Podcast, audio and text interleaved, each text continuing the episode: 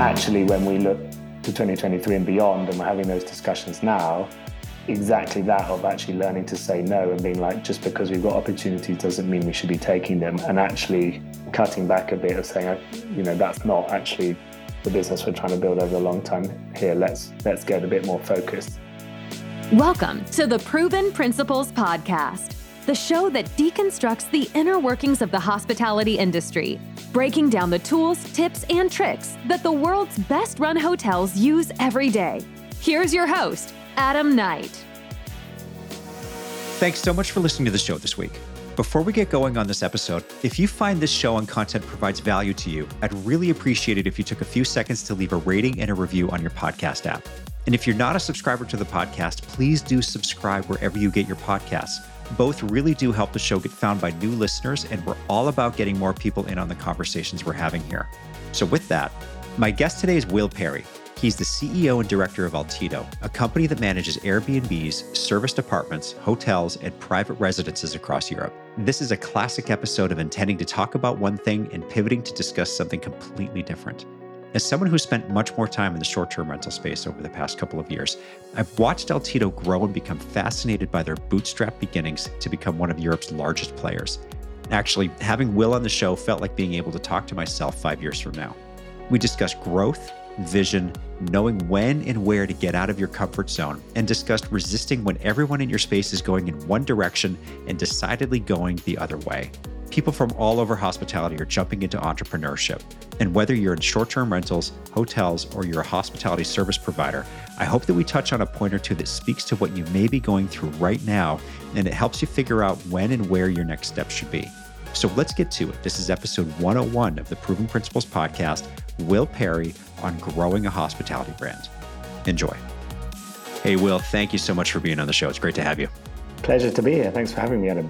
If people don't know your story, what should they know? What's it, what's like the good, you know, maybe high level overview of like how you got to where you are today? Uh, yes, quite a weird and wonderful route, but I'll keep it high level. Um, so seven years ago, um, about 2014, 2015, I was working in London with a, an old friend, um, and we were looking at um, the real estate market, the property market, seeing some of the trends um, that were coming in there. And Airbnb was the kind of, well, I'm going to say new kid on the block, but had been around for a bit, but was really getting going. Um, and short term lets were all the rage. And we, we decided to um, foray into the short-term rental market, um, and that kicked off a yeah weird and wonderful journey, which has led us to Altido um, in 2022. In between them, we um, actually started as a different brand called the London Residence Club. We merged in uh, 2019 with three other European independent property management businesses in Portugal, Scotland, and Italy. Um, formed Altido, which stands for a life that I dream of um, which not everyone knows, but I'm trying to get the word out there. Uh, and we are guest facing hospitality brand. Um, and uh, yeah, most recently in 2022, obviously got through COVID, which is a bit bumpy, but most recently in 2022, we actually acquired slash merged with a big Italian brand in the living space called DoveVivo, um, which gave us a, a, lot of sort of financial clout. Um, and we've got grand plans um, for the coming years. That's amazing. What came first, the name or the acronym? I think. Well, we actually engaged. I'd love to say it was um, it was my brainchild, but we actually engaged a, a branding company at the time. So um, when we found it, they were both there at the same time. Um, but I like confusing people by saying um, that Altido is Latin for a life that I dream of, um, and that sometimes the, lot of the penny to drop.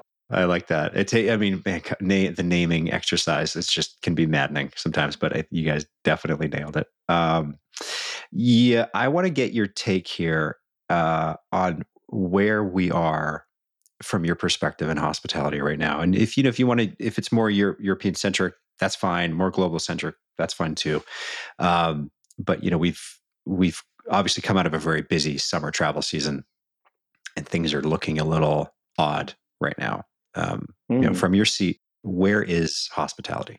Yeah, um, well, I'm not going to claim to have a yeah a global perspective or, or even a sort of broad perspective of, of, the market, wider market as a whole. But I think particularly when COVID hit, it was very much looking internally and you know keeping very focused on what Altido was doing and, and the fundamentals of our business. But uh, if you know we're a fairly sizable European business, and, and that certainly gives us a bit of a steer on, on what's going on in the wider market. So I'll give you what happened with us and where I think that that's taking us. Um, post COVID, so I'm going to say 2022 for post COVID. I mean, we've had our our biggest year to date by some way, and so we we merged and formed this brand in 2019, um, and it looks like we're going to be about 50% up um, when we close the end of this year um, on on 2019, which is our best year to date. Previously, obviously, the in, interim period was less said about that, the better. Um, but we, yeah, we we just couldn't hire fast enough. We couldn't.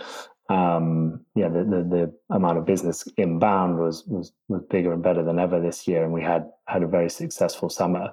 Um, one of the slightly alarming trends, which I think is true across the market and something we continue to see is the, the post COVID world has made uh, just general people's behavior very last minute. Um, you you, mm. you don't that holiday, even if it's quite a big major holiday, quite an expensive holiday, you, will leave your planning, or you can afford to leave your planning to last minute. There's still stock out there, and um, and that's I guess great from a consumer perspective because you can kind of hedge your bets a bit and you know buy yourself a bit of time uh, when you're trying to forecast and run a business, it's slightly terrifying. Um, and we had a really strong summer. And I remember that halfway through August, I was thinking, oh, well, summer's been great. And you know, typically our high, high season comes to the end at the end of August.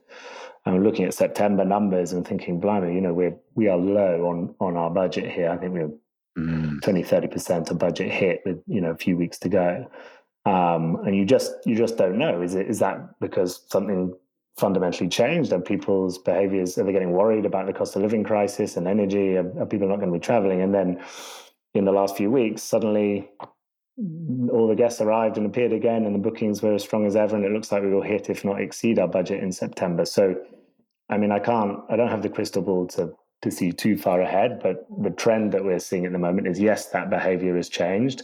Uh, and so people are last minute, which is a bit alarming from a forecasting perspective. But the market in the short let world is still very strong. I mean, I know I think short term rentals are bounced back faster and, and better than than the hotel world. Um, hotel world is perhaps catching up now, but um, for us, it's it's a last minute market, but still a very strong market. And yeah, as I say, I think well, we know this year is going to be very big for us, um, and and I'm not too worried about um, the coming months. Uh, and then next year is um, we're putting together our plans for that. But we will, know, we, we will continue to be aggressive. We, we're we're still pretty bullish on what we're doing. Um, and with that acquisition, I, I mentioned earlier with with, with DoveVivo, this Italian living brand, um, that opens up some new uh, new geographies and, and new product lines for us next year.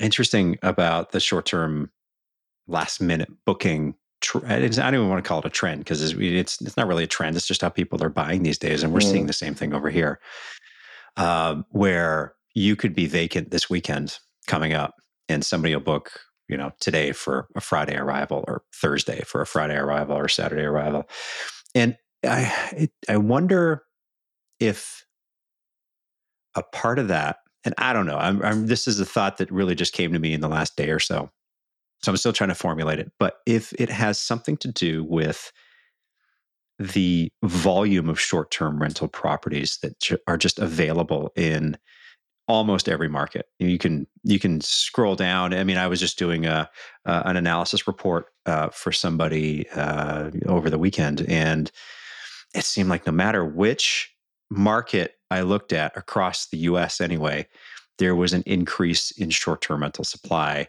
quarter mm. over quarter for many quarters in a row now. So the just the the volume of properties available to book is is out there, and I I'm wondering at what point that that there's going to be a crossover between maybe that's causing the last minute booking because people have an opportunity to shop around. There's no there's no constrained supply, but also if at some point that's going to start causing rates to drop because it just seems like you know over the summer you charge anything you want and people just paid whatever they wanted in spite of the increased supply across the board like i said not a fully formed thought but i just find it interesting because from my hotel days I, I know that like that's not a sustainable model at some point you're gonna you're gonna start competing on price um, and maybe we're starting uh, to get into that as you know as as we sort of get into the shoulder season between summer and mm. the the end of the year holidays. I don't know. Just a thought. Yeah, yeah. I think. I mean, what we've seen in terms of our, which I think is common across the board, in terms of our rates and, and comparing that again to 2019 and comparing to what we just expected budget wise this year, we have we've been astonished by by what people are paying, and there's obviously various factors into that. The the bounce back of travel from COVID, inflation, um, and and other elements. And so, I, this we think this year is is a you know it's great. It's a, exactly the sort of year we needed as an industry, certainly as a as a business um, founder and, and leader. Um, and it, we think it, it, we assume it can't be that good next year. That this was a bit of a freak year, um, and and it's to, to continue at that level does seem slightly absurd. But I think we have to. I mean, certainly as when just running a business in Europe and in some specific markets, it's very contextualized to the to the market. And so, yes, a lot of stock is is coming onto the market in a lot of areas, and we've seen that, and we are benefiting from that. We're bringing a lot of stock onto the market, but um, I'll give you an example. I think Edinburgh is really interesting. So, Edinburgh in Scotland, you've got a, you know every year uh, in the summer. They have a big festival, the Fringe Festival in August, and they have millions of people coming in, you know, doubling, if not tripling the size of the city for that period. And so they just have a fundamental housing problem about, you know, they can't build enough hotels fast enough. And so, and the short let market certainly has its role to play. And so the, the in terms of rates, some, I'd be really surprised if we saw that drop off. Um, and then you add mm. to that, I think it's quite specifically interesting right now, regulation. And so Edinburgh and actually Scotland as a whole is going through the, a, a, big regulatory change, probably kind of a once in a generation regulatory change for, for the short let market, which kicks in April next year. So actually, we're going to see quite a lot of inventory come off due to not, not being able to be licensed.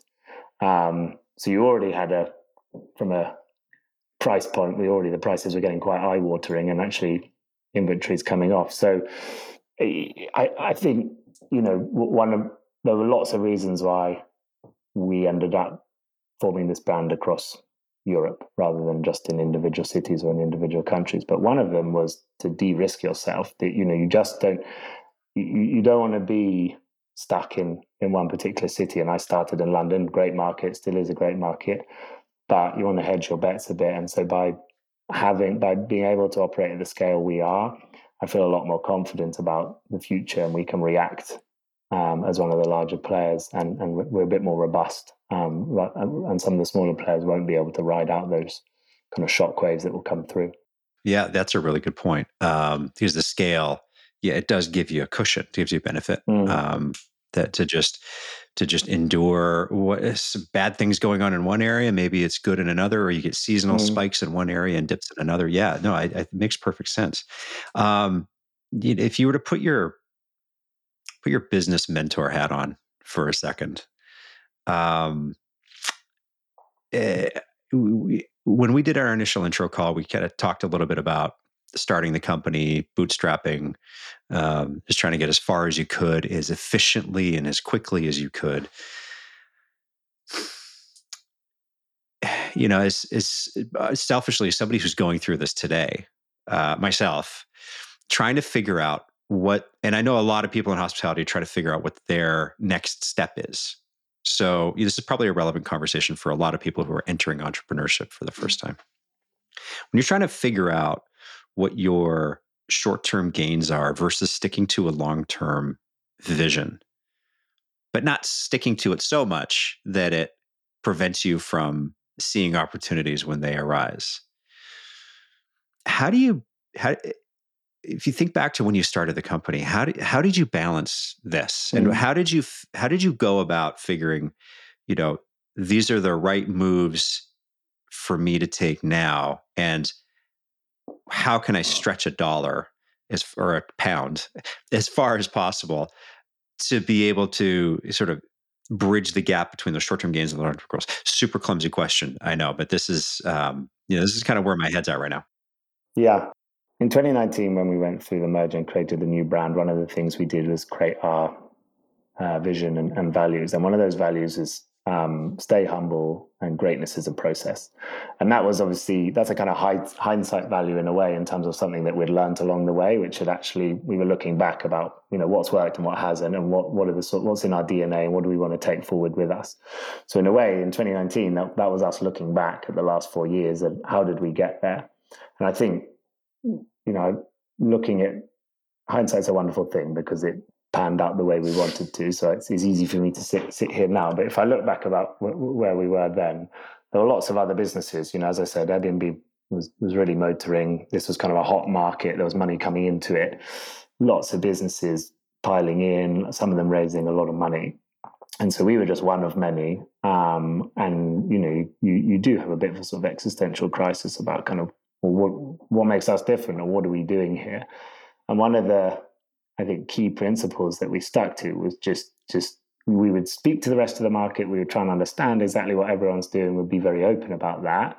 But internally, as a business, we'd be very clear about what we were trying to do, which was actually, yeah, pretty no grand vision, no sort of massive long term play. It was actually because we were a bootstrapped and unfunded business, it was actually just proving the concept and and believing in what we were doing. So we said at that time we didn't want to be um, the biggest necessarily, but we did want to be the best. So we had something that we could all focus on and align on, which was to deliver a really fantastic service to our clients. And there weren't that many of them at that time, but our clients really were our property owners. Those were our, we weren't really seeing the guests so much as a core client. They were a key part of the business, but it was actually bringing on property owners. So on a day by day, week by week, month by month, it was just focusing on that and, and actually letting the, the long term thing will will reveal itself in time. And then to kind of answer your question directly, I guess, is when you get those forks in the road about, okay, when's the time to jump or not? Because, you know, you're seeing other people raise money. Should we be doing that? We didn't. We stuck independently. And I think that served us well because a lot of the companies who did make money actually uh, raise money aren't even around anymore. It, you know, didn't work out. The, the valuations and the priorities were wrong because they were led by perhaps sort of uh, in, investors' demands, which weren't quite right for the market. But we were proving the concept that we actually had a profitable business.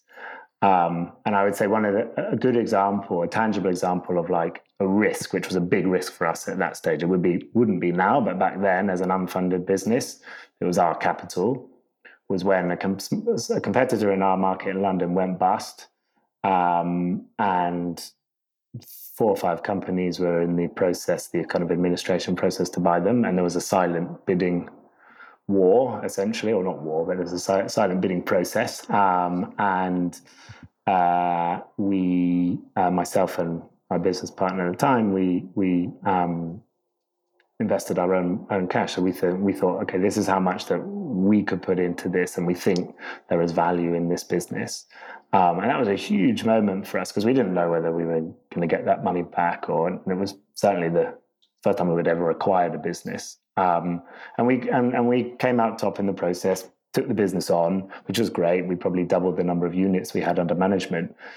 But actually, it was the staff that came with it that fundamentally changed things. It was one of those inflection points on our road to where we are now. Um, they actually had a the company in question had an office in Bulgaria. There was 10 staff there doing a lot of the administrative functions of the business, which we had previously been doing, you know, as an independent owner. The guest calls you, the owner calls you, you're up at night fixing boilers, all the rest of it. Mm-hmm.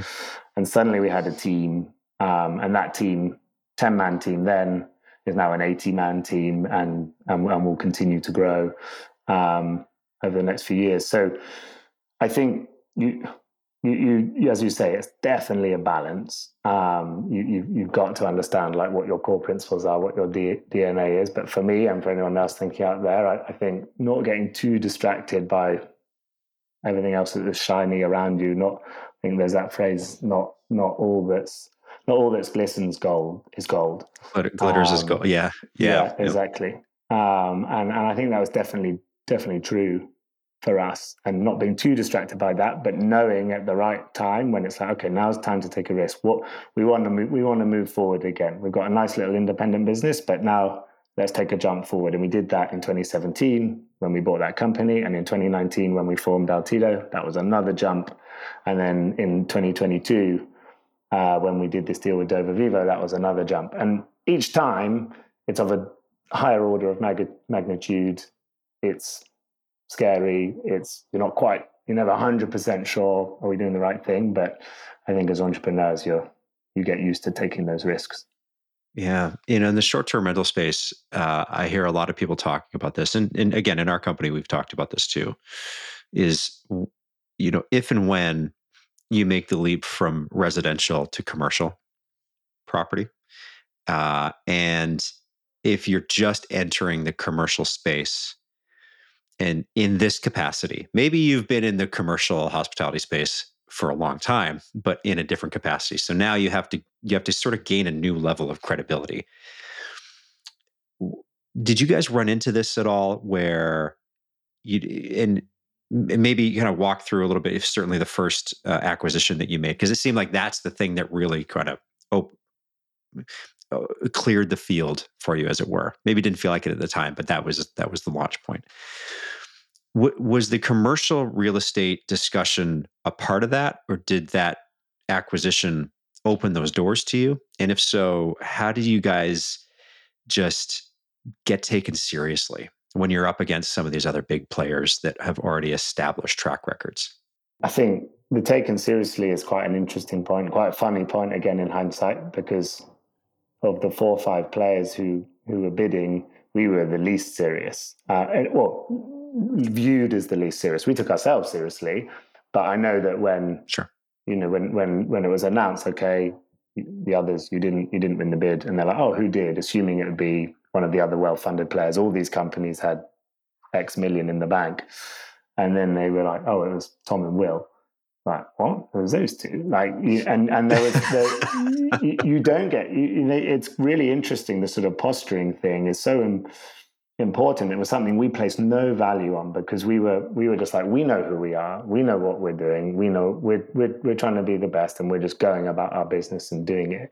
But actually, if you really want to get on, ultimately, you do you've got to shout about what you're doing. You've got to to to, to get noticed, and and as a sort of independent player just in one city, you're not you're not that exciting to an investor. And you're not exciting to some of the bigger part bigger you know people like airbnb and booking.com whereas when we you know we went through that deal which was a really important deal for us personally but the altido deal was when, when we did the merger that was massive in terms of credibility.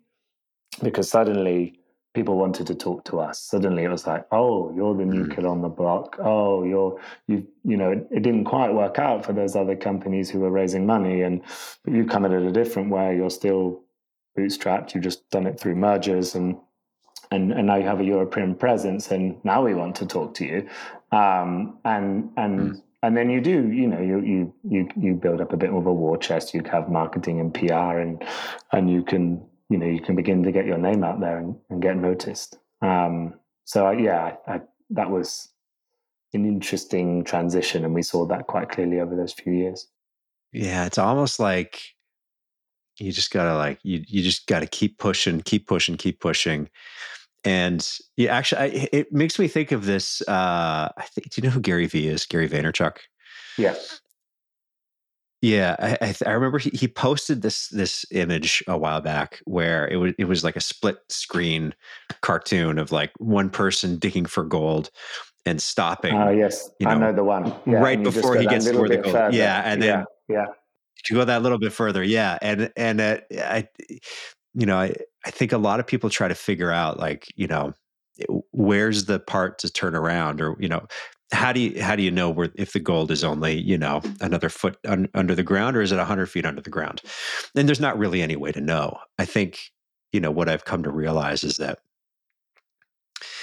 eh, you know if you as, as long as you're getting traction on something that is helping build the business every day and it could be a small amount of traction but as long as you're just putting another brick in the wall and and you're either making a connection, meeting somebody, um, starting you know some networking thing or going to a, a, meeting or I don't know what, putting in a new process in your business, whatever that thing is, as long as every day you're you're doing something that builds it, at some point in the future, even though it doesn't feel like it, things will start to, coalesce and come together. And then, you know, you'll be able to have the benefit of hindsight and be like, oh yeah, look, we actually built something interesting and it's got us from, you know, this point to that point.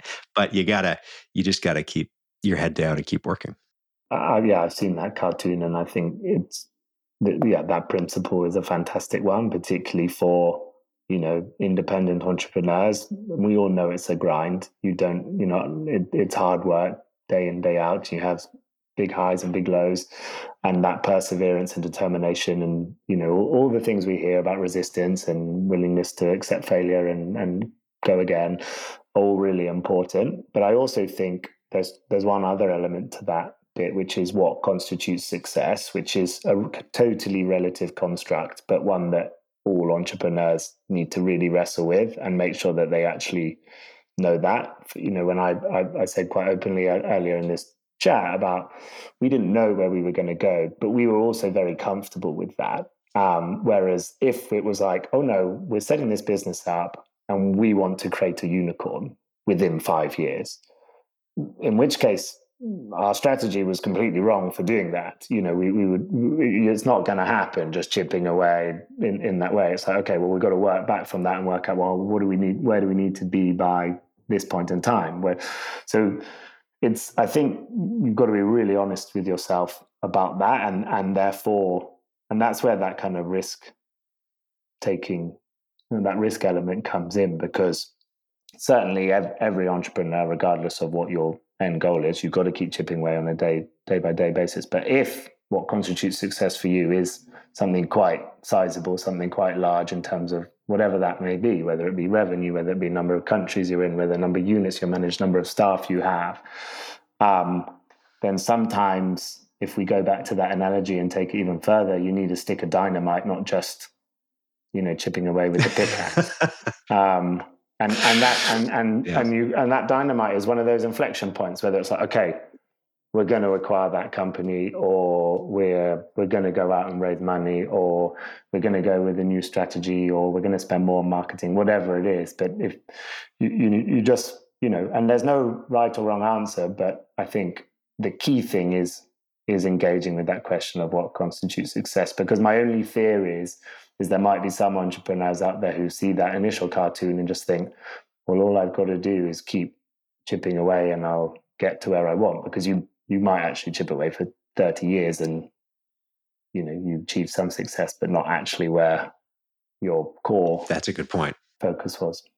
That's a really that's a really good point. So i guess eh, that's a good segue into into kind of one of the last questions i want to ask you is that if you there's a lot of new people over the last couple of years here getting into the short-term rental management space and some with hotel backgrounds and some not and you know some of them are house cleaners that are co-hosting you know a couple of properties and some are you know serious professional managers. There's just kind of a wide range of people and you know we all know the big guys at least uh, over in the us that have made a, a big splash in in what they do.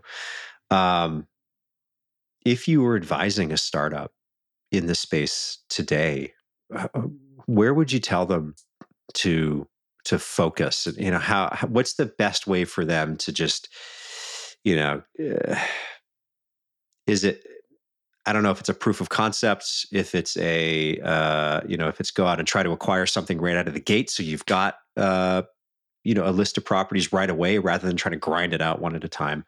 Um, you know how how would you advise a new startup here?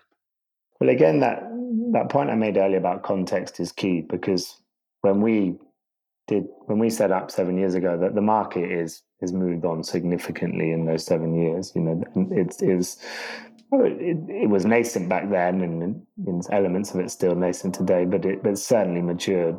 You know, over, over those seven years, and and so I think in Europe, if you were starting up in London right now, it's going to be very tough because you know there are a lot of companies have come and gone, and you you you know you'll need to be doing something. Uh, you'll need to be coming with an interesting proposition, something a bit more unique. So there, there has to be an element to it, whether it might be the environmental focus. And I've seen people do that. Okay, I'll set up an apart hotel brand, and it's all about being very serious about our carbon footprint, and that's our value proposition to the guest. Um, so hmm. I think I think my advice would be, un- unlike what the way we did it, which was like we're just going to try proper lean startup, like let's throw some things at the wall and see what sticks. I think now actually you you, you need to probably have a much clearer business plan from day one and and probably pursue a niche to get in just to get mm. to, to yeah establish yourself in the market and the other problem is you're, you're probably going to if again that what constitutes success thing answer that question. And if again you want to go gangbusters and go big then you're probably going to have to raise money along the way and that's going to be challenging um, because mm-hmm. the money clearly wasn't as freely available isn't as freely available now as it was then. And so you're going to need something pretty compelling. They're not going to be able to take um, such a risk on you. That's not to say i mean that, all that sounds quite negative. That's not I, I, would encourage anyone to join this industry. I think it's fantastic. It's growing. There's a lot of trends that go in the right way. The money will come back. Um, and i've had a lot of fun and, and success in it. So i think i think there's room for lots of players. Um, but i just think you'll probably sadly for you you'll you'll have to do a little bit more hard work than I had to do when we started out the business and could be a bit more flexible about our future. Interesting. You make a really interesting point, and it's it's one that I I don't often hear. Um, about niches, and I'm going to mispronounce the word, but you know, I've there's a there's a saying that says the riches are in the niches, mm. and yeah. you you there's a tendency in the hospitality space to try to be all things to all people, and I mean, just go stay at any big brand hotel and you'll see like, you know, beige room that looks the same regardless of what city you're in. Uh, you know, uninteresting uniforms and the same burger and spaghetti menu everywhere because it's appealing to to the majority of people. It's also easy to execute on. The hard thing is finding the the thing that some people the ability to say no actually i think is really what the, this fundamentally mm. comes down to is that is knowing you know what's the right property for you to manage what's the right guest for you to have what are the right amenities to have in there are you willing to have something interesting that might make it a little more operationally complicated but that speaks to your smaller audience there's just a lot of things that you need to consider so when you're niching down like this uh, it's you, you have to say no but again, I think to your point earlier, you know, ultimately that's the thing that's probably going to propel you a little bit because that's the differentiator.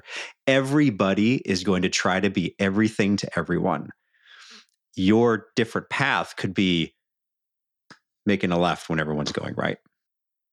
I think it's a very good point, and and one you know it's it's partly why sort of brought up that concept of someone who advise someone today is because that's advice that we're talking about internally at the moment. We have a, a, you know, we've become a bit of a conglomerate, lots of different brands coming in along the way, doing all sorts of different things across the hospitality spectrum in a number of different countries, which is great in terms of we've built scale and built a sizable company. But actually, when we look to 2023 and beyond, and we're having those discussions now, exactly that of actually learning to say no and being like just because we've got opportunities doesn't mean we should be taking them and actually cutting back a bit of saying you know that's not actually the business we're trying to build over the long time here. Let's let's get a bit more focused because then you have a clearer value proposition to your landlords to your guests um, and and it will serve you serve you in the long term. So that's some medicine that we will be taking ourselves um, over the next few months well, I uh, I really appreciate this conversation, and uh, you know, it didn't it on it to be perfectly honest, it didn't go the way that I expected it to go. But it's just funny how these conversations just sort of like, you know, you you intend to talk about one thing and you talk about another, but you've got really great perspective and expertise, and you know, hopefully, uh, some people listening to the show here today are able to take it and and maybe manifest it in a way in their own lives that is gonna is gonna help them build something pretty special. Um, if anybody wants to learn more about you or Altido and what you guys are up to, where should they go? Uh, well, stayaltido.com um, is a good place to start. Um, and yeah, you can reach out to me um, directly um, on LinkedIn uh, and you can email me at will at stayaltido.com. Sounds great. Well, Will, I appreciate you taking the time to be on the show today. Thanks for being here. Thanks, Adam. This was my episode with Will Parry. You can learn more about him and Altido at stayaltido.com. Thanks so much for listening to the show this week. If you're not a subscriber to the podcast, please do subscribe wherever you get your podcasts. For past episodes or to get in touch with us, just go to the provenprinciplespodcast.com. And if you want to follow us on Instagram, we're at the Proven Principles Podcast, or you can find us on LinkedIn. I'm Adam Knight, and you've been listening to the Proven Principles Podcast. Until next time.